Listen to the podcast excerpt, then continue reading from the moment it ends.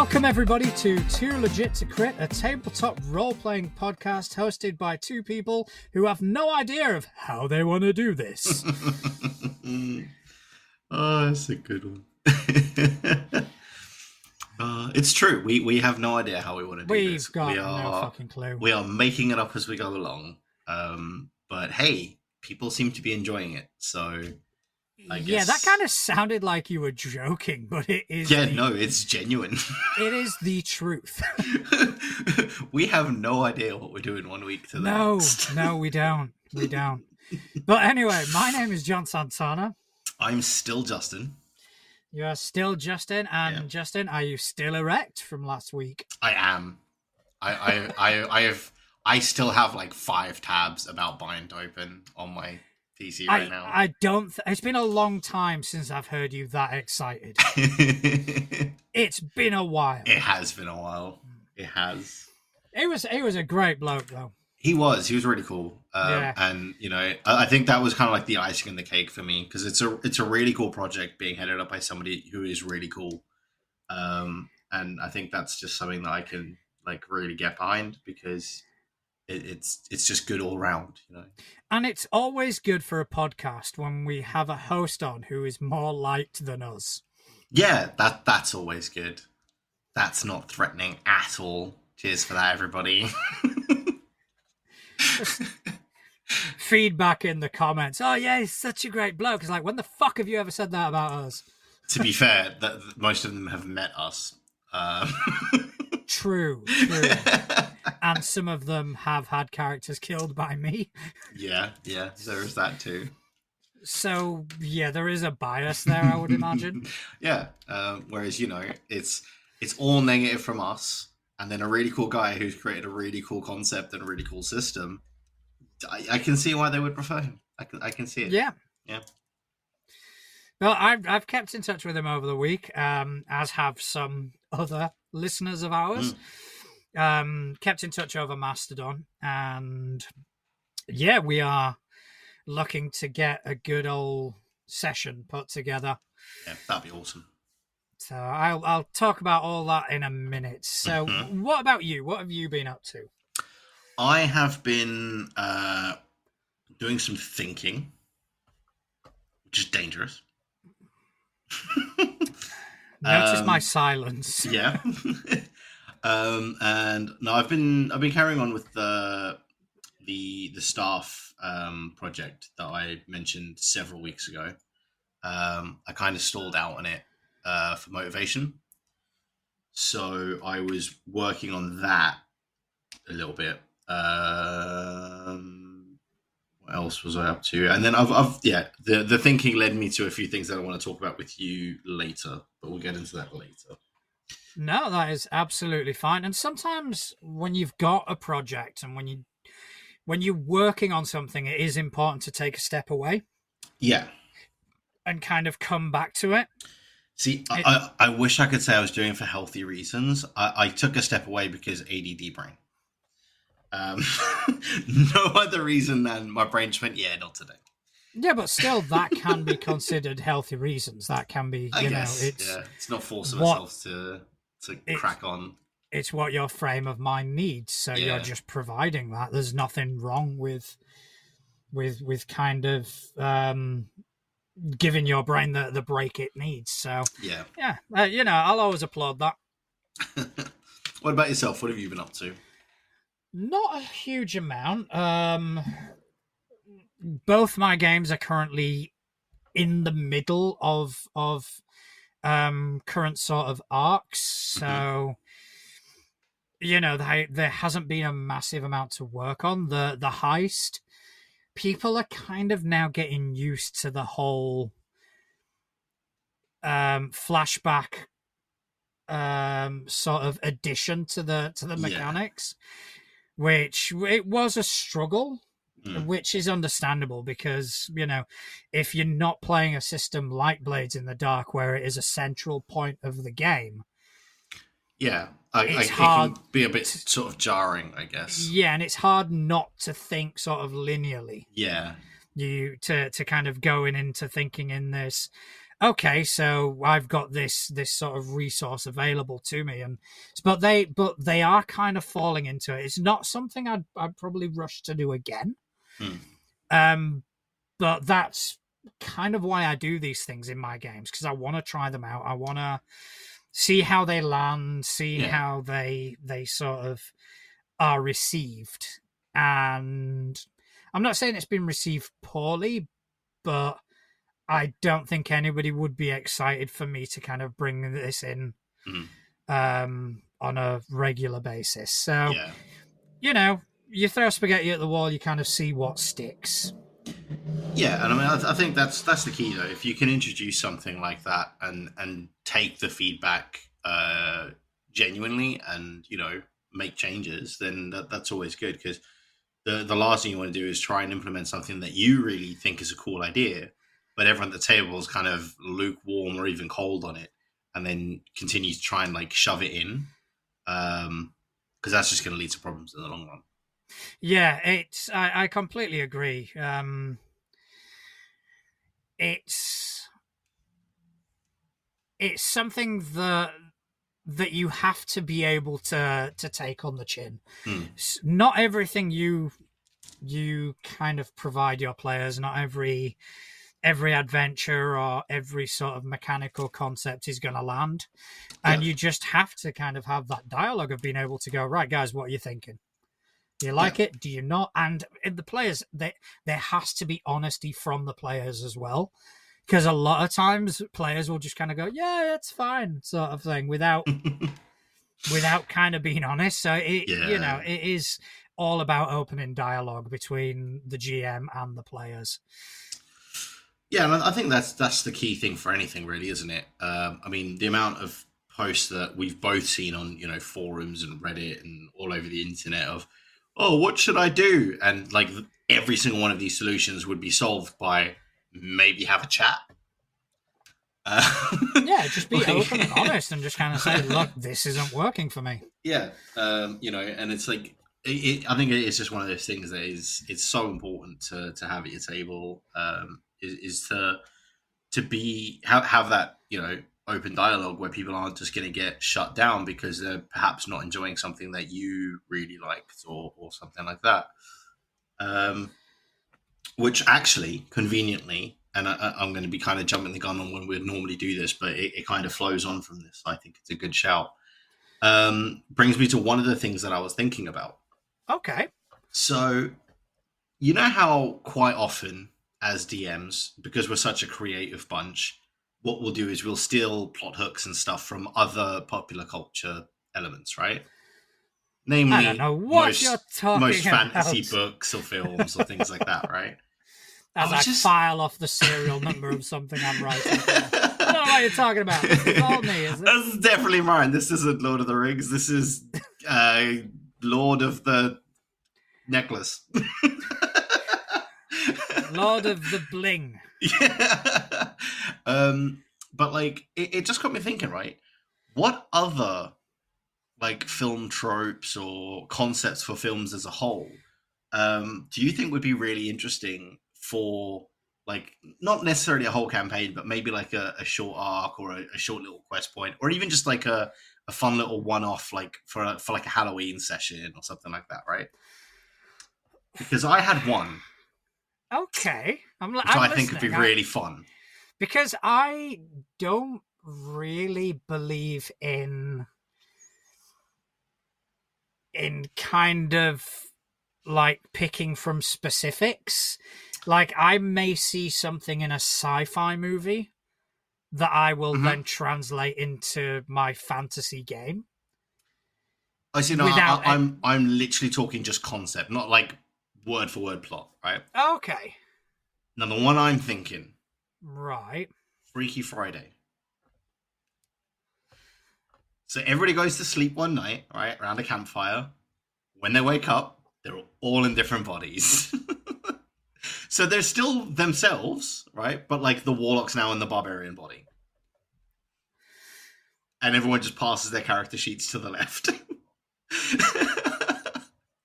I mean that could work. I just think it'd be a really funny, like, thing, right? If like everybody goes to sleep one night and when they come to the next session, like you know, a week later or a month later or however long between your games, everybody passes their character sheet to the left. Um, and that's the body your character's now in for a little while until, you know, whatever you've decided in the back end is going to be the trigger to to revert them because all of those films right like the freaky Fri- uh, freaky friday or um I mean, what some of the other ones that they had um there was one with ryan reynolds as well um with like those, those body yeah yeah yeah yeah oh dude like there, there were so many of those body swap I know in, those. like, I know the there was one with Judge Reinhold and, and Yeah. Fred Savage. but like the, all of those films right had had some uh, key moment where they realize oh my life's actually pretty good as it is. Um, because they're always like bitching about their life. And the others say oh no i've got it worse. And then they swap bodies. And then they both go huh i've actually got it pretty good. And then they swap back right? So y- you would have to figure out what you want that um, swap back moment to be for the group right? Um, I would. I would have the swap back moment being that each character realizes that the other person's life is equally as shit. Mm. I'd, Yeah. I'd turn the whole trope on its head. It'd be like, "Oh, your life is so great," and this, that, and the other, and and then yeah, by the, t- the by the time of the end of it, it's like, "See, I told you your life was great. I want I don't want to go back into my body," and then it happens anyway because fuck them. Yeah. So I think like that would be a good one, right? But then like there's so many other like um 90s film things that I just think would be interesting just as a concept. Well, there's always like the the sort of non supernatural twist on that on that concept anyway, which is Mm. the whole prince and the pauper Yeah. sort yeah, of exactly thing. that. I think um, Trading Places was one yeah. hmm with Eddie Murphy, where you've got a person in a position of privilege Yep. And swaps places with a guy that doesn't have any that isn't. So that is again sem- similar sort of concept. yeah. concept, just without the supernatural aspect. Yeah. Um, or even, I mean, uh, to a degree, it was, you know, the parent trap where the, the twins swap families and swap lives um, to try. I mean, granted, they're doing it to get their parents back together, right? But, um, like, just, just, I, I really like that whole idea of like them swapping roles essentially. Um, because I just think it'll also be quite, quite a weird one as well, especially if you've got like that, like, super intellectual wizard who's now suddenly in the barbarian's body. So he's still super intellectual, right? Because he's still him, but he's just got like muscles for days now.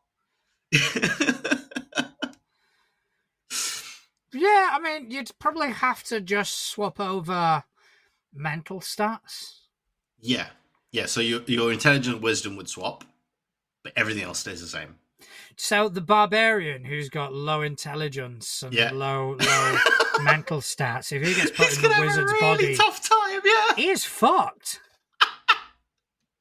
Oh, it's gonna be so funny. Whereas the wizard will become the most powerful person in the world. Oh, it'll be so funny. Yeah, but then the wizard's got to go out of his way to protect the. And that's the thing, right? The wizard's going to realize how hard a time the barbarians had keeping the squishy him alive all this time Hmm. because he he's now got somebody who's an idiot in that body, in that squishy body that's his body, so he wants to protect it, right? Hmm. And the idiot's not going to be uh, as clued up, so he's going to be doing reckless things and this intelligent barbarian is going to have to try and save him and he's going to realize right oh my god this is so difficult and the barbarian's going to be like oh i understand now why the wizard isn't just getting involved in all the combats because he's actually quite fragile and they'll have those moments of oh i get it from the other person's perspective now Okay, so you've got Freaky Friday.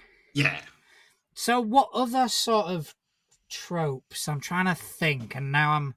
You've kind of put me on the spot because I'm trying to think of. welcome to my world I mean, you probably do like there's. I mean, '90s movies. You did have a lot of underdog stories. yeah i mean i feel that's just d&d all over though isn't it really you know the- these this this ragtag group of people from the tavern get together to defeat the big bad that's i mean that's that's just tabletop role-playing games in a Not necess- Not necessarily. Because you could just have a normal NPC, a commoner, Mm. right? Who, for whatever reason, always rolls natural 20s. So he could be put in a position where he rolls to hit the barbarian yeah. for whatever reason, and you could just go natural 20. Mm. And it you could play it off as it's just pure dumb luck. that guy just happens to be in the right place at the right time. Yeah, I mean that that would be a great one. That'd be Um, an underdog story. That would be that, and that'd be funny as hell. Especially if it's like uh, some kind of uh, gladiator event, right? That's happening in a town, and the barbarians like getting super hyped up for it, and then he steps into the first round or something, and this like tiny little dude who's just like, "I'm not meant to be here." Sorry, uh, this, guys, there's, there's been a mistake, and his helmet's kind of Like too big for him. Like yeah, just kind of slightly covering his eyes. keeps dropping thing. his sword. You just give him an armor class through the fucking roof. Barbarian Oh. rolls a 19 on the die. It's like, no, you miss. It's like, what? It's just, it's just I don't know. He went down, he tripped or something, and you just happened just to missed. miss. Yeah. And he's closed his eyes and swung his sword, and you've been critted with a vorpal weapon. Yeah. Like that, that kind of thing would I think would just be it would be really funny to have, right? Because it's going to create those moments of like the. Um, but yeah, like I, I just think there's there's a whole bunch of things there that you know haven't necessarily maybe been been explored fully. Um, that could be uh interesting. I mean, I guess that like the one you were just saying is also a bit like uh the Water Boy, you know, with Adam Sandler. Yeah, just make him Like, really good at one. Just one thing, yeah, like one thing. That's you it. know he's he's you know he's not really useful in any other way just in one specific thing he completely fucking wrecks and if you wanted to kind of lean into the water boy it would be charging people yeah. he just charges them and immediately knocks them prone regardless of the enemy Oh, that would be so funny. Like, that it- would be it- funny like charges into like some kind of snake creature, still manages to knock it prone. Yeah, that may be a, a future character concept for my Pathfinder Yeah. Society games. I never really Um, take them seriously anyway, so I, always, I I just build the most random character. Yeah, I just think it's um it's it's an interesting concept to maybe borrow from some other elements of popular culture that maybe uh, get ignored a little bit.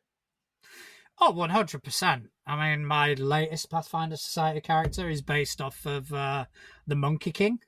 Mm. He's it- he's kind of a mix between the Monkey King and Jackie Chan in The Drunken Master. Yeah, Because there is a stance in Pathfinder Second Edition, which is basically the Drunken Master. well, yeah, we, It's we have we have the same thing in uh, in Five E. We've got Oh, uh, fuck Way- yeah, Way I was- the drunken fist. As soon as I saw that, it's like, yeah, I'm fucking doing it.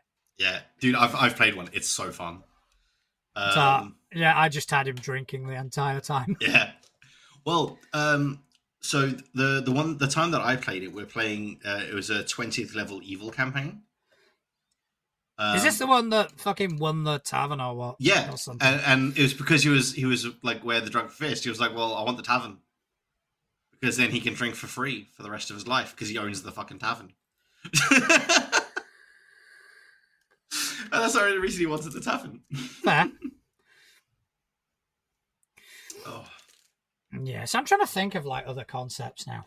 Hmm. I don't know. I'll, I'll probably be blurting them out as we kind of go along. with it tonight. um, so yeah, speaking of like concepts and all that, um, Mhm. speaking with with our friend Marlon, yes. um, about this game that I'm this bind game that at some point I'm going to run. Um, basically, he earlier was it today or yesterday or something like that. He said, "Okay, so yeah, there are a bunch of one shots on the website, but if you want to write your own, Yeah. get it to me and I'll put it up on the website." It's like, okay. so that's the thing that's going to happen. Nice. So not only are we going to be um, running a new system, Yeah.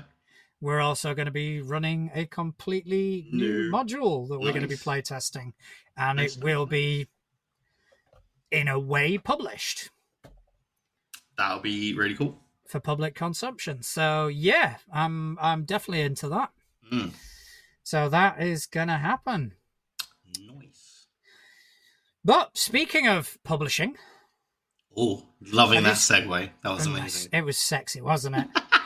um, have you seen that Tales of the Valiant are nearly ready for their alpha release? I have seen that. Yes. I'm getting excited because I I'm a you are. I know you are. So, yeah, uh, after four playtest packets and thousands of feedback submissions, it's time for the alpha release of Tales of the Valiant. Um, it's a 177 page PDF, and you can expect all the rules you need to make characters and begin playing. Four classes up to level five, weapon options, magic item pricing, fabled magic items that grow in power as your character levels up, equipment, spells, talents, and more. and that comes out tomorrow, doesn't it? That comes out tomorrow. Mm. So, yeah, Mm. Someone's an excitable little bunny rabbit today. someone's got a chub. oh. So, yeah, I'm looking forward to that. I will be going through it and I will be t- giving you my thoughts. Well, speaking of thoughts, Oh, dude, sexy. um, We're getting good at this segue. Right. So, do you remember the other week uh, I briefly read through um, the new playtest for uh, D and D? Not one D and D, D and D. D&D 1. No, D and D. One D&D. Yeah, No, one D and D. Yeah, one D&D. Yeah. I. Well, and I said that they'd made a bunch of changes to the monk that were really good, and I was looking forward to like those changes being in the game and making monk viable again. Yes. Well, that was all still true. Ah, However, I was hoping they'd fucked it. they have, Yay. but not in any way that they, they haven't fucked with monk. What they've done is they've created a new bardic college, which give bards everything that monks get. While still being bards, so they still get everything that bards get. So they're You mean- full spellcasters that are really, really good at martial fighting. Okay. So there's no need to play a monk because you can just play a bard from this college, do everything a monk can do, but also everything a bard can do. Is it is it that bad? Is it Yes. to that extreme? Yes. Oh, I wish I was kidding. So yeah, literally, it, they they get like all of the features that make a monk a monk, right? So they get the uh, oh, if you attack, you can use your bonus action to do an extra, you know, uh, unarmed strike. You, your unarmed strike does more damage because instead of doing like just an increased uh damage dice, so like instead of a D4, it's a D6, you know, and scaling as a monk does, it uses your bardic inspiration die, which is always bigger. So when a monk gets to like max level and is hitting with a D10, you're punching with a D12 as this bard, etc., etc. So it literally has everything a monk has, everything a bard has, but it's also better at being a monk than a monk. So why would you play a monk? So they fixed monk, and then they're like, "We fixed it." So you know, monk players, we fixed it for you. But for everybody else that still wants to meme on monks, have you considered bard? So there's no there's no sort of penalty to it because no, I know that none. for example, um, in in Pathfinder, when you are playing a class that gains access to another class's abilities, like if you use multiclassing or archetype. Well- you don't get access to those abilities at the same time that the original class would. That's the you thing. get like four levels or even ten levels Mm. later. That's the thing. It's not giving you access to the monk's abilities, the bardic abilities that happen to do everything the monk ability does. Do these people actually talk to each other? Clearly not. you Um, know, do they just kind of go, right, so Dave's finished the monk, right? Okay. I should probably Just gonna- read that before I make my martial bard. So I'm going to put that there. And Frank, what are you doing? I'm, I'm just doing a bard, mate. Okay, yeah, cool. There shouldn't be a fucking problem there. Lo and behold. So, how has this been received by, you know, the wonderful civil group that is D and D players? um, we've continued to meme on monks. Is how it's been received. Um, Fair. um, yeah, it's essentially what's happened is um, we like they fixed monk and everyone was happy, and then we read the bard stuff and we're like, oh wait a minute, they broke it again. Because like, there's just no need to play. But this there's is- just no need. To play But this monk. is still playtest. Um, Yeah, I mean, it, it could well change. it? Yeah, it could well change Yeah. before it comes out. But at the moment, if it stays as it is, there is no need to play a monk. You just play a bard from this bard. It's college. not gonna stay as it is, surely. Surely they're not that fucking. Wait a minute. Yep, they're that stupid. I'm, I'm, I'm keep quiet. They are that stupid. So, I don't want to say bad things about the company that I like. oh, I do. I know you do, but that's why I, I'm gonna keep quiet because I, I can't. Like they fucked up. They did. This is it's dumb. It's really dumb. Um, It is. It is pretty dumb, and I'm hoping it gets fixed because it it can't stand. Otherwise, monk just becomes useless again. But the thing is, that is the whole point of a playtest. Um, and sometimes in a playtest, you put out the most outlandish shit um, just to get the feedback. Yeah, well, that's that's what they did with um, Druid, if you remember. They they put out the Druid changes, and everyone went ha, no, um, and then they changed it back. Now, well, then it's all going to be down to which class is going to get more support. That because if they're go if they're doing if they're kind of analyzing this feedback via like a polling method, Mm. there are some people out there that are going to go martial bard, fucking yes.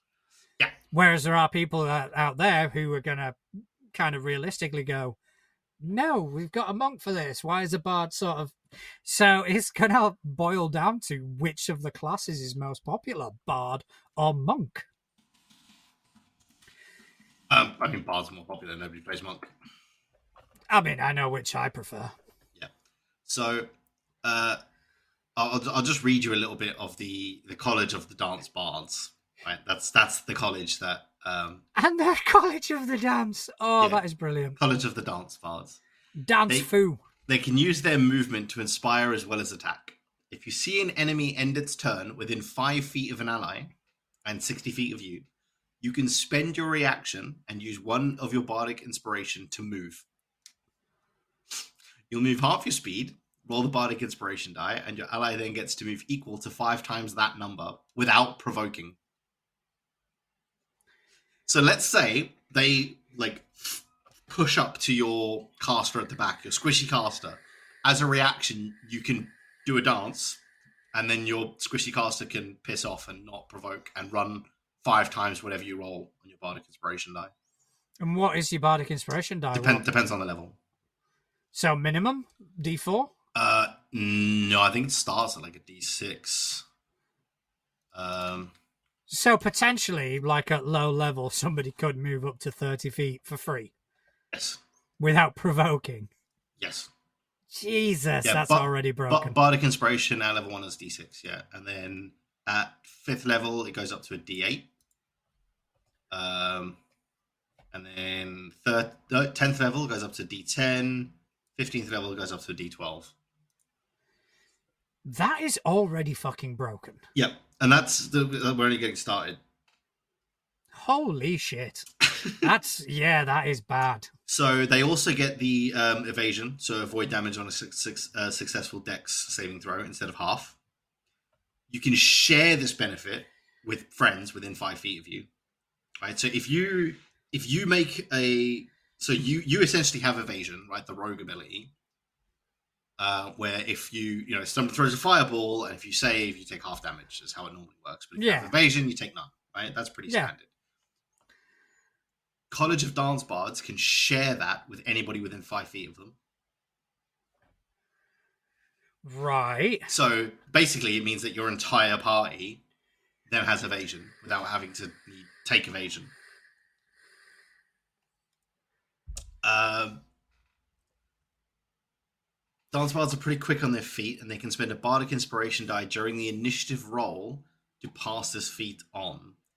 When the die is rolled, simply pick a number of creatures within 60 feet equal to your charisma modifier, and they get an, an initiative bonus equal to your roll. So essentially, you roll your bardic, your like your bardic inspiration die, um, and up to your charisma modifier creatures get an initiative bonus equal to your roll. So if you rolled, let's say you're at fifth, fifth, sixth level, right, which is where most characters live, right, in most campaigns, uh, sort of fifth to tenth is about average. So you're rolling a d8. You have the potential to add eight to everyone in your party's initiative roll. Yeah, that just sounds broken. That just like flat off the bat, it just sounds sounds like somebody's kind of been a really big fan of bards and they want to make them the most brutal fucking class in the game, yeah. which eh, I don't necessarily agree with. Don't get me wrong, I love bards. Bards are my favorite class in any fucking system.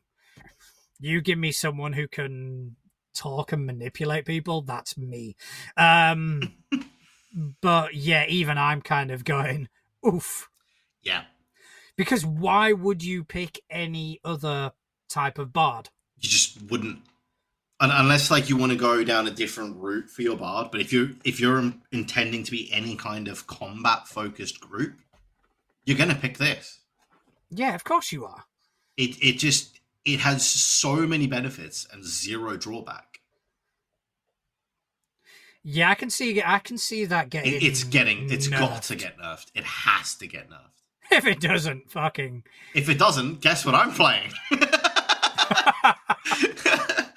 Dude, like this class is like the ultimate fucking uh like power gamer's dream. Like, oh, here's a class that is like nothing but power.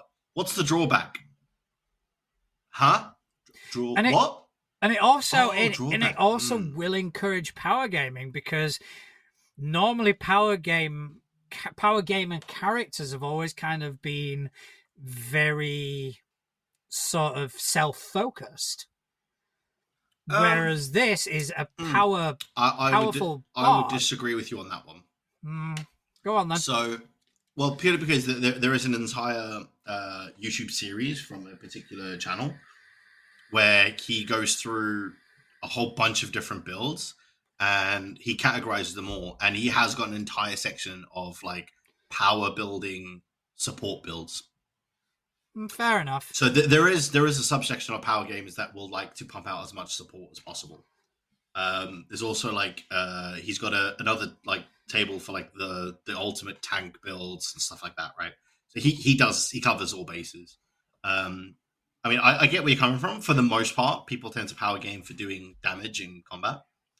Um, but there is a whole subsection of power gamers that do everything. So yeah, it's it depends on which corner of the internet you're looking. Well, that fills me with inspiration for D and D one. Uh, no, it's called D&D. I'm still going to call it D and D one. A because it annoys you. It doesn't annoy me. I don't care. It annoys them. Yep. We'll see how long that statement lasts. But yeah, so yeah, I just wanted to uh, to give you that little fe- bit of feedback because I know how much you love your bards. So I thought you'd be. I do love my bards. I do Yeah. love my bards, but I, even I thought you'd appreciate that they uh, they fixed monk and then immediately broke it by making bard stronger. That's the same thing. Well, I don't really have a cool segue. I can't even think of one for this next bit. So, um, I think you're winning on the segue Yes. um, competition this week. But um, Pathfinder and Starfinder RPGs are headed to augmented reality. that sounds so cool. Does it though? hmm I don't know. I've I've never really been a fan of augmented reality. Mm, I guess it depends on like how how you do it. Because I mean, the the images that they've put up are kind of lame. Um, They are very conceptual images, aren't they? yeah. So I think I think it's going to be one of those things that it'll be cool if they do it right. Because essentially it means you, you have a, a virtual tabletop on your tabletop, right? But you'd still need the physical space, Yeah. which kind of, for me, defeats the point of using digital Um, devices. Well, here's the thing, right? You you would still need a, a table, right? But if you've got one, you don't necessarily still have to be in the same place, though, right? So, for example, yourself, you've got players that are in uh, what America, all over the world, right? Uh, yeah, at some points I have had, yes. Right. So, if you've got players from America, players from here, players from I don't know somewhere else in Europe, things like that, and you've all got a dining room table, right? You only need to be looking at your dining room table to see everything. So everyone can see everything as if they're in person at the table, but they're at their own table wherever they live. So, what benefit does that hold over a virtual tabletop? Um, I guess it's more for for players like myself who prefer the over the table game. So you you could still sit at your table, looking at your table essentially, right? Um, especially if you're to do it wearing like VR glasses, right? Because then it would feel a bit more like you're at the table with these people if everyone's doing that, right? Um, But surely the benefit of playing around a table is being able to look to your left and your right and see Dave and see. Well, yeah, that's what I mean. Though, if you're doing it Jessica. in, if you're doing it in like a VR environment with augmented reality, you could, in theory. It depends. That's what I mean. It's going to depend how it's done. If they do it right, and that is how it's done, that'll be awesome. Because I've seen, um, I have seen poker. There's a, a couple of poker sites that do that with augmented reality. So you sit at your table, and if you look to your left and right, you do see the people at the table with you that are playing against you, Hmm. but they're not there in real life because you're sitting in your living room, right? So if they do it like that, which I know is possible because I've seen it done in these poker games, then that'll be cool because then you get that over the table experience without having to actually be in the same room. If they don't do it like that, then it's going to be shit.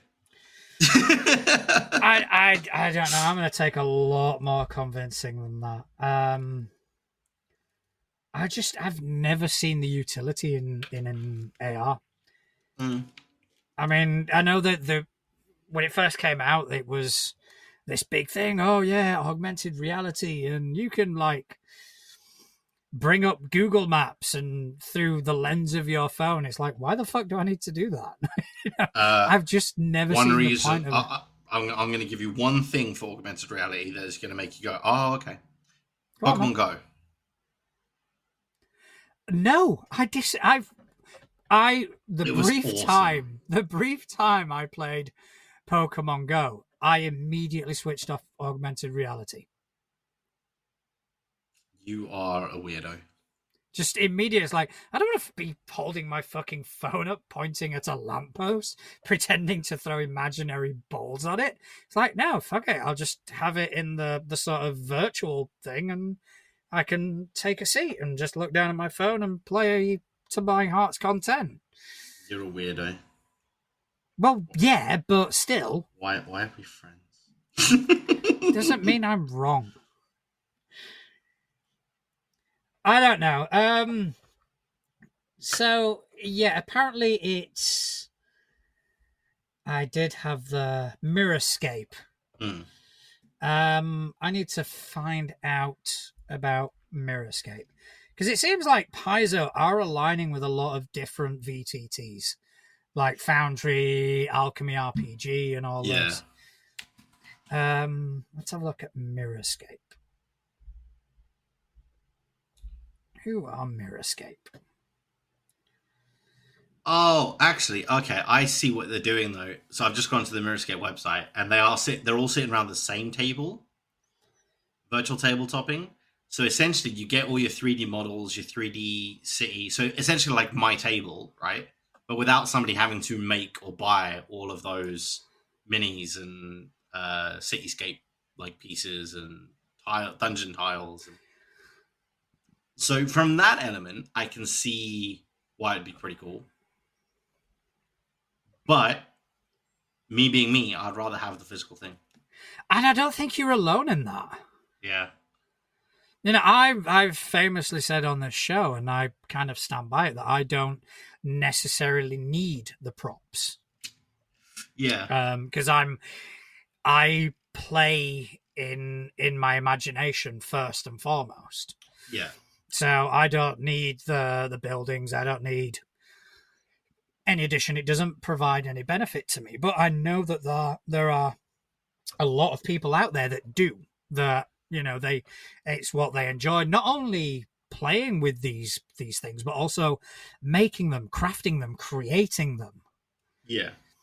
and having that just to me seems like a waste of time and a waste of space because when you could be playing at a table that does have this dungeon built with these physical walls etc and tokens why the fuck would you just want to pl- like stick an ipad in front of you and And play stare on at a screen. Yeah. and, and stare at a screen at something that isn't there yeah. That's what I mean. Like, so I think yeah, because the, the way that they're doing it is is not the way I, I was hoping they were going to do it. Um. So yeah, I'm inclined to agree with you that I don't think that's going to be a very good idea. I don't. I mean, I- get your point on playing at a distance, which I'm assuming that that is a possibility. Yes. So by by the looks of it, it is. So I think, I think they're like the way they're trying to market it on their site. I get what they're trying to do of like these people all sitting around a table and looking at these like 3D models on the table, and it's quite cool. But I think really it's only going to be beneficial if you aren't in the same room. Because if you're all in the same room, then I would rather just whip out a map and use the map, right? Yeah, um and also like the the pieces aren't that hard to build right i mean you know me i'm not the most creative of people and you've seen the stuff that i can create so if you've got any creative bone in your body you can make like scenery very easily like it, it's it's very simple when you when you break it down no, yeah. I mean, I, I kind of, yeah, I'm struggling with this because, you know, for me, if you're playing in person, you're playing on a table. yeah You've got character sheets if you wanted to use digital character sheets, fair play to you. But you've got character sheets, you've got real dice, you've got tokens of some description, you've got a map if needed. If not, you'd use in Theatre of the Mind. And this just kind of has. I'm looking at the fucking intro now. They're just all sat around a table holding their iPads in front of their faces. How fucking uncomfortable is that going to become for Yeah. a five hour session? And I mean, and then then you're gonna get into the thing of like, oh well, you know, like for me, I would I would then 3D print a stand for the iPads, right? But if I'm 3D printing stuff, I might as well 3D print cityscape stuff. Yeah. Um, you know, or if you're going out and buying like iPads and then stands for your iPads, just go buy some cityscape stuff if you don't want to make it yourself. Yeah. Yeah, I just think I think in person it's not really a viable option. No. Um, but for for like for virtual tabletops that want the over the table experience, I think it would be quite cool. Because it's going to add like a an extra element because you get that 3D element rather than just the top down view. Um, but other than that, I, I yeah, mm, I'm a little bit. I, I don't know. There may be a market for it. I don't really. I'm sure there is a market for it. I just don't think it's us. no, God, no. I I won't be investing in this. no, all. no, no. You know, I mean, don't get me wrong. I've invested in in Foundry. I've I've spent Yeah. a lot of money in Foundry. Um, one of my players is paying for the Foundry, the Forge subscription. Hmm. Um, so between us, we are spending quite a bit on there. Yeah. But it works for us. You know, we don't Yeah. mind the top down view. Well, I mean, and that's the thing. Like, I mean, for for what I do as well, right? I I need those top down maps because I use them as the basis for my table with the physical elements because I've got the the TV screen, right? And then I build up from that with with you know models and um my like other bits and pieces, like my scatter terrain and little cottages and all, all the other stuff I've built. So, yeah, I just. Mm, yeah, they're not doing it the way I was hoping they're going to do it. That's a bit of a letdown. Yeah. anyway, you know, coming to an Augment- iPad near you. at Augmented reality near you. So you know, if if you guys are interested in this, you know, write in, let us know. Let's Yeah. get this. Uh, T- tell us what we're not seeing. yeah, we. I, I would definitely like to to kind of figure out what people would potentially see in this. Or likewise, if you agree with us, write in and let us know, because then we won't feel like we're missing something. Because I feel like this is going to go one of two ways. We're either going to get a lot of people going like, "You guys are clearly idiots. It's perfect for this," and then we're going to be like, "Oh yeah, I don't think of that." Or it's going to be a lot of people going like, "Yeah, I don't, I don't see it." Another thing I saw, um, which which kind of really interested me, Mhm. Is Modiphius are bringing out Cohors Cthulhu. I love a bit of Cthulhu. Tell me more. Right. So Modiphius very famously produce um, Achtung Cthulhu, which Mhm. is um, essentially Call of Cthulhu or a, a Cthulhu esque Yep. setting, but it is set in World War Two. Yep. Cohors Cthulhu is the same, but set in Roman times. Come again. That just seems really fucking interesting to me. Roman Cthulhu. Roman Cthulhu. It just seems Mighty warriors of Rome and their barbarian foes join forces to battle nameless horrors from beyond space and time. Uh, it's set, oh, it's I set in like the same. to go on the list. It's set in the same universe as the Achtung Cthulhu. Hmm. Um, this time introducing adventurers to an era of daring gladiators, valiant centurions, and brave Germanic heroes. Now, the only thing really that that that makes me question this is that when I played Achtung Cthulhu, Yeah. I was made to understand after the game that the objective is to learn more about these eldritch horrors, etc., etc., etc. Yeah. I just can't see being able to justify that in Roman fucking times. Well, look, looking because I, I, I'm just looking through the website now. I don't think that this is the same because on the like the the, the site for this, it says that it, it puts you on the front lines of the known world in the second century using fire, steel, and ancient technology to fight eldritch horrors. So this one, it seems like it is just you are battling the eldritch horrors to keep them at bay. That could be interesting. Well, because yeah, essentially, right? It would be because obviously, like dur- during the Roman Empire, there were wars happening everywhere to try and expand the empire slash defend the empire, right? But what if in the background, right, which is the kind of the setting here, like the underground, there was another war that was not for the Roman Empire but for the world. Yeah, it it does seem interesting. It does seem Well, I think we, we won't put it on the list just yet, but I think we do put this on the watch list. Oh yeah, yeah. I'm def. There's the Mm. quick start. I'm just adding that to the cart. Yeah, Uh, it's for free, so I'm getting it. happy days. Uh, but yeah, it's definitely interesting. Um, it's a it's an interesting time period, which I don't think it's really been done, at least in the the major sort of RPGs. Guaranteed, there's there's plenty of RPGs out there that cover this, but And, and if any of you guys out there know of some, let us know because I I love this time period and I would love to play more games set in that time period. So if you do know any, please let us know uh, because I'd love to give them a try. yeah, definitely that one. Yeah, put that one on the watch list. Yep, already done. Outstanding. Um, and I think speaking of Modiphius, Modiphius had something else. They're always up to something. No, maybe it wasn't Modiphius. I think it might have been Chaosium. Oh yeah, no, sorry, Modiphius did bring out the quick start for Dreams and Machines. Oh, did yes, I've Did already got it. Good man. Does that mean we can put it on the list? Yeah, we can. It was we, we didn't put it on the list because we were waiting. Yeah, Dreams and Machines is already on the list, but yeah, I got the quick start for it. Um, just seems kind of you know rules wise similar to Achtung. Cthulhu. So I just kind of need to brush up on that a tiny bit, and I can I can run a session. Sounds good.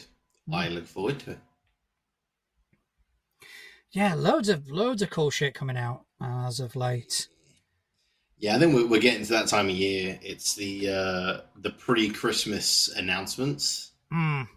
Want to get the announcements out so people be like, "Oh, I'd like that for my Christmas present." Yeah, conventions Yeah, as well. conventions coming up soon. I think there's a lot Ah. of stuff in like uh, August, September time. Yeah, I Um, mean, there's the Chaosium's brought out the Pendragon starter set, Mhm. which uh, I think it's Arthurian. I think If you are the, into, I think the giveaway would be the name Pendragon. see, I, I'm s- such an uncultured swine that that would have gone straight over my fucking head. well, that that's that's uh, King Arthur's surname. His name is Arthur Pendragon. Again, uncultured swine over the head. I got a fucking clue. I knew there was some tart in a lake throwing swords at people. And I only know that through Monty Python. Oh my god, it's funny because it's true. oh my gosh. Yeah, I mean, I don't. This hasn't really caught my attention, but it's definitely, you know, Hmm. worthy of note. I am going to quickly interject because you mentioned a film, uh, and I have a another concept from a film that I would like to throw at you. Go on then. Although, as I say that, my brain has decided to forget what I was going to say, All so I need to remember it very quickly. It's um, okay. don't put pressure on yourself. We can always come back. We can always come back to it, man. Just shout it out when you get it. It's it's not a problem. I'm just kind of going through this Pendragon stuff. Do you believe in Oh. chivalry, or do you? Yep. Sorry. I, I remembered it. it. All right. So it's not actually film thing, right? But it'd be a really funny concept for a character. I'm listening. So, in most uh, of these fantasy worlds, right, deities are not just accepted, like, it's widely known that they're real, right? Like, they exist for the most part. Yes. An atheist character. I feel like that's been done before. I'm sure it has, but dude, it would be so funny, especially if there's like a cleric in the party who's constantly like praying to his god to heal this person. And while they're healing this person, like the rogue just sitting there like, dude, what are you doing? Who are you talking to? There's nobody up there. What are you doing? It'd be a bit like a, a, a flat earther, but like, There is okay because there is there is um an excerpt in I think it's the Pathfinder First Edition core rulebook hmm, where it says that atheism in this world isn't necessarily the lack of belief; it's just the refusal of. yeah, no, no, no, no. So I, I, I- mean like a an our world atheist, right, where they they just don't believe that it's real, right, and they're just adamant that it is not real. Not the refusal of the gods, like they're they're just adamant that the gods don't exist. so, like you say, like a flat earther, essentially. Yeah, essentially, because like there, there's empirical evidence that these deities are real in this world, and this guy's like, nah. No, but the, the, to play that properly, you would have to come up with some arguments, theories. Yeah. some like proper, well thought out arguments. You would have to put the tinfoil hat on and go in deep. Oh yeah, you'd have to method act the shit out of it. It would be amazing, though. Yeah, okay, I can see that being quite interesting. I think the character that that I sent you yesterday, I think I I need to do that. Basically, Ron Swanson. yeah. Oh, I, I did actually. Um, so there, there's a, a guy on. Um, he posts like shorts on Instagram and YouTube and stuff. Um, and he does a lot of uh, like cards against the uh, cards against humanity D and D stuff. I don't know if you've seen him at all. Hmm. Um, where instead of like dice rolls or anything like that, you draw a card and then the card tells you what happens. right. Um, it, it's a really cool concept. It's, it's uh, like there's some funny results, but he uh, said something that would be, I think, really fun to do with a warlock, where your patron is the DM. Yeah, you sent me that. Yeah, Yeah. I remember. Yeah. So not like the DM as like you know an entity in the world, like but the actual person, like Dave at the end of the table. and that to me is just hilarious because like you'll have this warlock having like a crisis of like, oh no, what do I do to save my friends? And then you've just got like the DM at the end like I, I, I don't know, like take a take a breath, I guess, count, count to twenty. Um, I, I don't know how to help you here, my guy. No, I mean, yeah, it's, that's that's one of those concepts that it would get very old very fucking quick. yeah, I think it, would- it would only really work for like a, a one shot, like a very Yeah. short campaign, but it would be a fun concept. Because I mean, let, let's be honest, right? We are otherworldly beings to our characters. If you, if you want to go like high level on this shit, oh, it's far too late. Fuck that! I cannot be fucked. we are technically otherworldly beings. We are beings that exist in a world other than theirs. I'm just gonna kind of go ahead and go, yeah, all right then. just because it's you know it's fucking ten o'clock at night right now, and I just can't be fucked going down certain rabbit holes. Oh, I live down those rabbit holes though.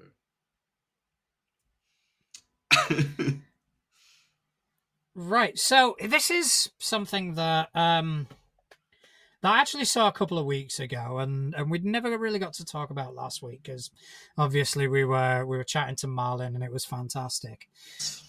But this is something that really caught my interest, and it is.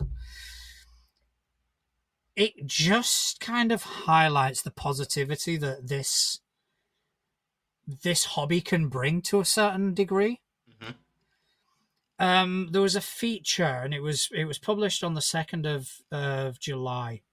The, the I think someone on Mastodon posted it, and and I just kind of followed it.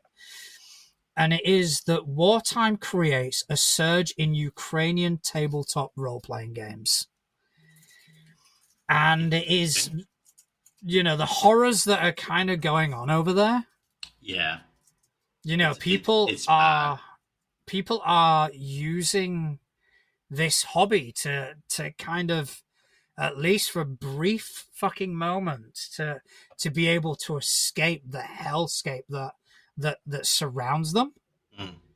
and and play tabletop role playing games and there's a whole feature on it and I will post it in in the Facebook group because I think it I think it's at the very least people should give it a read Yeah. Yeah, I mean, it's definitely. Uh, it's like you say, it is just one of those things that you know you you really do get to see just how awesome the people in in this space are.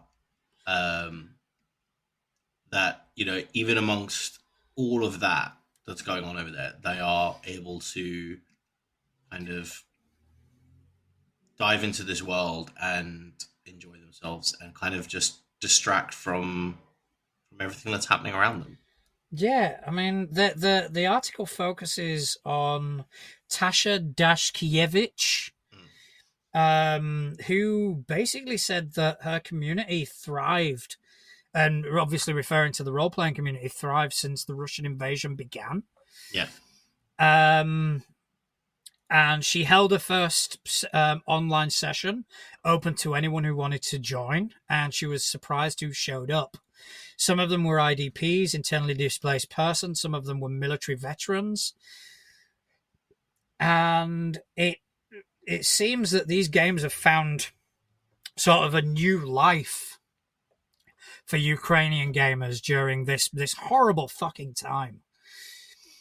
And it just, you know, we always kind of sing the praises of this hobby. We always kind of um, are are very quick to kind of say how how good it is for people and how good the escapism is. But this is sort of like empirical evidence of that, and hopefully, the need for that escapism doesn't last long.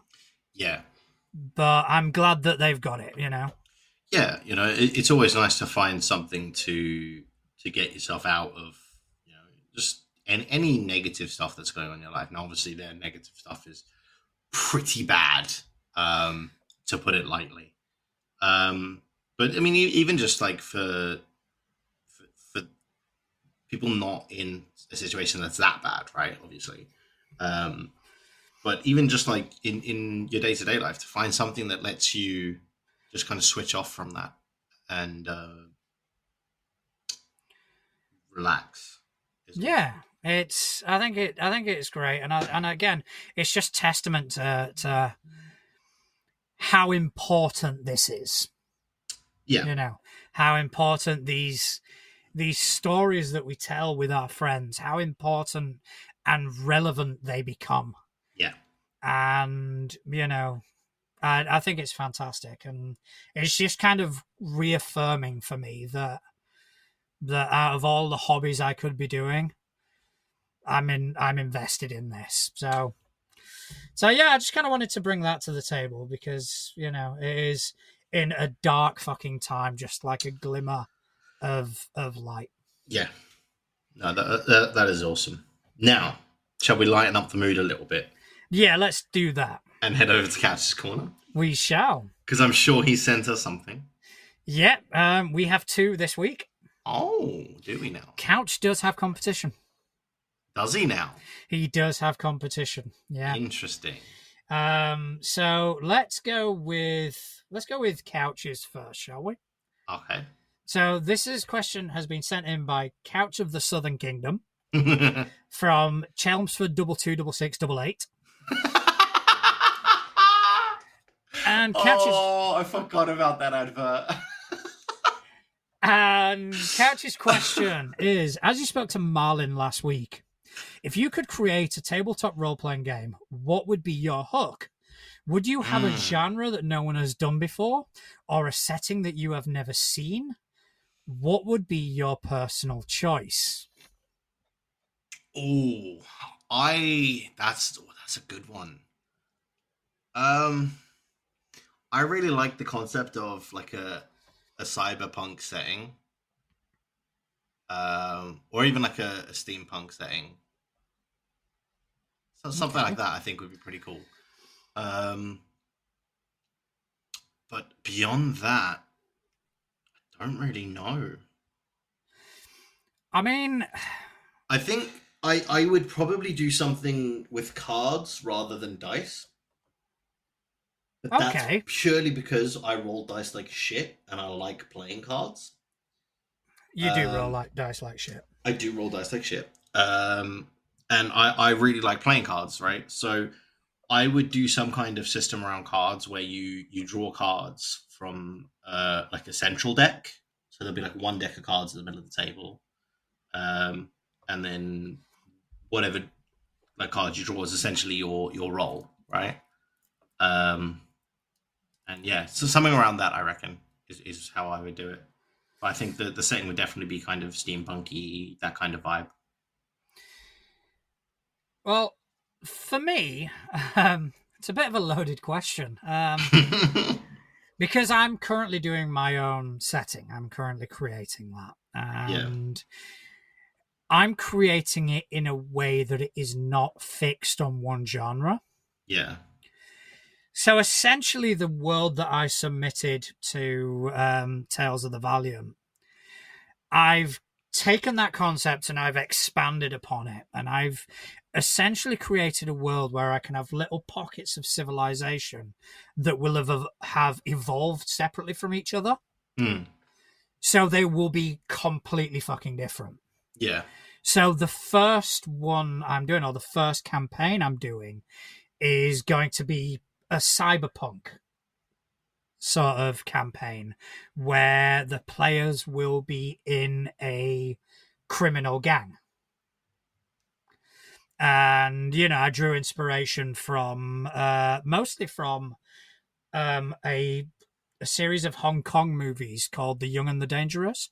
Sorry, The Young and Dangerous, where there, I think there's about seven or eight of these movies, but you kind of show how these kids in the triad grow up in the ranks and end up being mafia bosses in their own right and i always i always kind of love that so that was kind of the first sort of campaign the one i'm focusing on now um, but i do have other things in mind which will change the genre completely Yeah, that sounds pretty cool.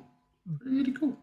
but in terms of like a specific game and setting intertwined i've always for some reason always kind of wanted to do something with voltron Mm, okay, that sounds fun.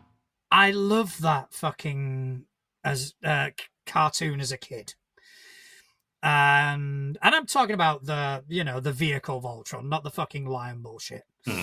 I'm Yeah. talking about the so i i rented that movie out so many fucking times. My parents were sick of taking me to the video store and it'd be like right john what do you want? Voltron. You've seen it 20 times john. I want voltron. Um so i've always kind of had that and to the point that i at one point was trying to shoehorn pathfinder into it. Like, how can I make Voltron in Pathfinder? And there are systems out there that do cater to mechs, yes. but they are very much focused around mechs. What I wanted to do would to be a, to create a system where you would be able to play as your characters, but then have the mechs as an option. Yeah. So there could be the point of you as a character find yourself stranded being attacked by this fucking eldritch abomination which one touch will kill you. And you have to run to get to your mech in order to protect yourself. So i you know i was always kind of wondering how to play that. And not only that how to play a how to play it in a way where multiple players can quote unquote join together Yeah. you know and, And and not give away like some kind of autonomy. yeah exactly not Mm, not do the fucking ship rules in pathfinder first edition Yeah. you know and and have it every player feel equally relevant which isn't fucking easy um yeah. So I don't know where I don't know how I would begin to do that, but that would be my my sort of focus. That sounds pretty cool. I, I would definitely give that a try. Yeah, I've got no fucking clue on where to start. yeah, I feel like mine would probably be a little bit easier to put together. yeah, I'm I'm I'm guessing yours would be. Mine mine I would have to essentially with playing cards.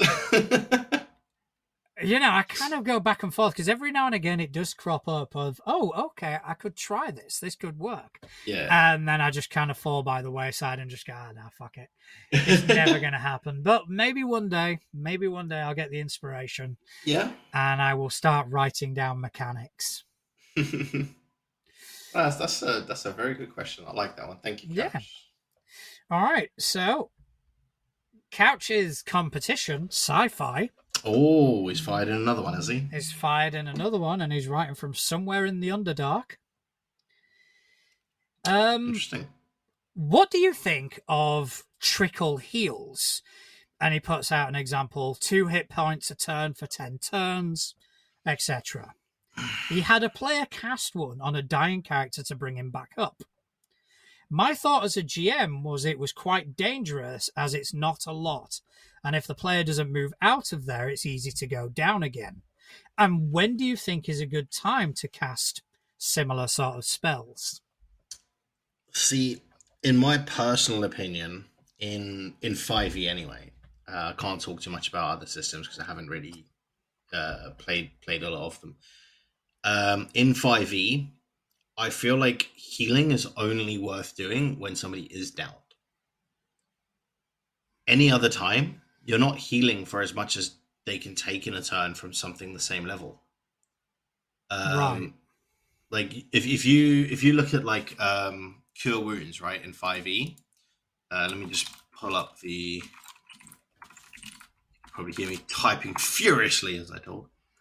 Uh, the cure wounds is one d eight plus your spellcasting ability modifier, right? So at at most in five E because you can't go above a twenty um, unless you get like special items that let you.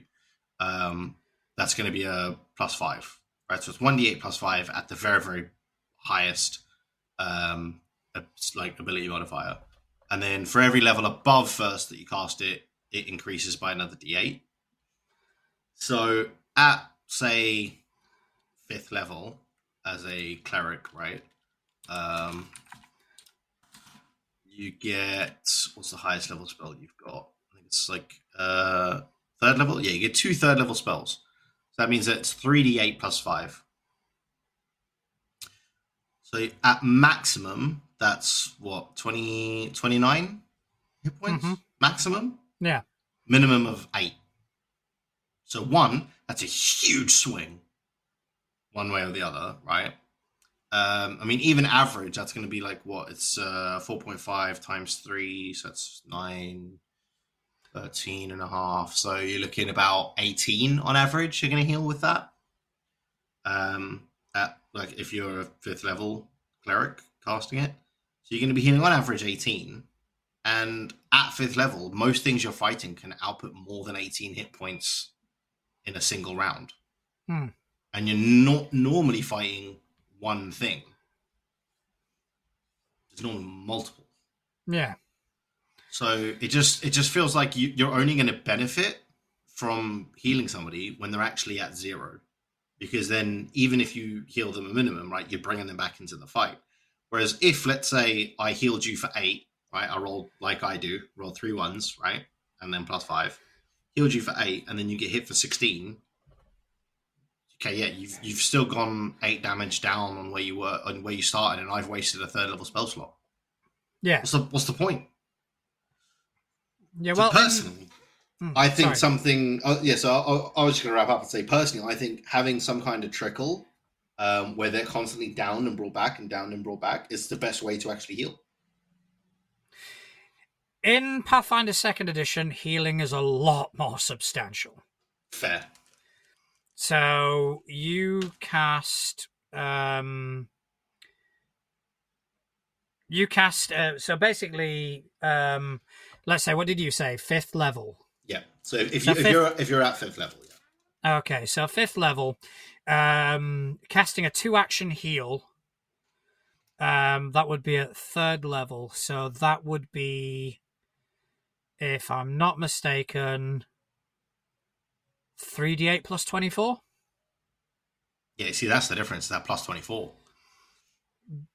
Yeah, but only on on the two action, um, because that is the most powerful um, heal you, that you've got. Three action is a burst like a channel, and one action is just a quick, quick heal. So the two action, so every spell level, the dice increases by one, and the bonus increases by eight. I think it is. Um, so yeah, it would be three d eight plus twenty four at third Yeah. level. Yeah, see, that Um, makes it a lot. better. So it is a lot more substantial. Um, in terms of the trickle, I think there is always a place for them because those two points that that player gets back could potentially mean the the difference between life and death. Mhm. You know, especially if it is a downed player. And because chances are anything that does that is going to be relatively low level. Yeah. So that is just a quick right. There you go. You're back on your feet. Now you need to do something. Get out, get into a defensible position, whatever. But that is on you now. But it's going to last for ten turns. So if you drop again, you're going to be back up again, and Yeah. it's going to carry on doing that. Um, obviously not ad nauseum because there is an um, a limited amount of times that you can get knocked down before you're not allowed to come back up. Um, but yeah, so I do think it may not be the ideal because you know if you can cast a two action high level spell, you can bring them back up substantially and make them a bit more hardy. But you know, if your back's against the wall and that's all you've got, fucking go for it. Yeah. Um, yeah, I think I think it really comes down to the system as well for something like that, right? Because uh, a two hit point ticking heal for ten rounds, right? In five E is going to be really strong for a downed player because there there is no oh you've been down five times you can't get back up in five E. Yeah, you can get down a hundred times in a combat and get back up, and it's fine. Um, I mean, at, at that point, it would come down to sort of the DM going, "Guys, come on, let's, let's Yeah, I mean, the way it work, the way it works in in second edition, if you go down, you get a dying value Mm. that goes from one to four. So you go down once, you're dying one. When you get brought back up, unless you're healed to full, you are wounded. right, So you are wounded one. So that means if you are wounded one and get put down to the dying position, you add that wounded on. So you'd go to dying two. So it kind of increases exponentially. If they do bring you back to full hit points, you lose the wounded condition. So Gotcha. technically, you can be up and down, you know, uh, unlimited, but there, It's a there's a, lot trickier. more to it. Yeah, Yeah. there's there's a lot more nuance to it. Yeah. So yeah, I think something like that would be very powerful in five E, but by the sounds of it, less powerful in Pathfinder Second Edition. I think it's a break glass in case of emergency. Yeah, You know, you've got some, you've got someone down. You've only got a low level spell left. Bang, pop it. Yeah, pop there it. you go, and Exactly. let's fucking move. Yeah, whereas in 5e, that would actually, it, it, personally, that would be my go to when somebody was downed because Yeah. It's just going to keep bouncing them around that down, up, down, up, down, up. Um, so, yeah. So, I think, yeah. So, I think the, the best way we can answer that question would be it depends on the system. Some systems that's going to be very powerful, some it will be less. Um, but regardless of system, if it's all you've got and it's going to save somebody's life, pop that spell. Yeah, I, I agree. and I know that sci-fi plays the same system as I do. Yeah. Um, I I think it was probably a good use of the spell, to be honest. You know, dying character, even if they get one hit point, that means they're back on their they're feet. back in they're back in the fight. They're back in the fight. They can then do something. They can they then have agency Yeah. where they can get out of fucking danger first Chug, and chug- foremost. or, or even just chug a potion, right? If Yeah. they've got one in their bag, pull out and chug it.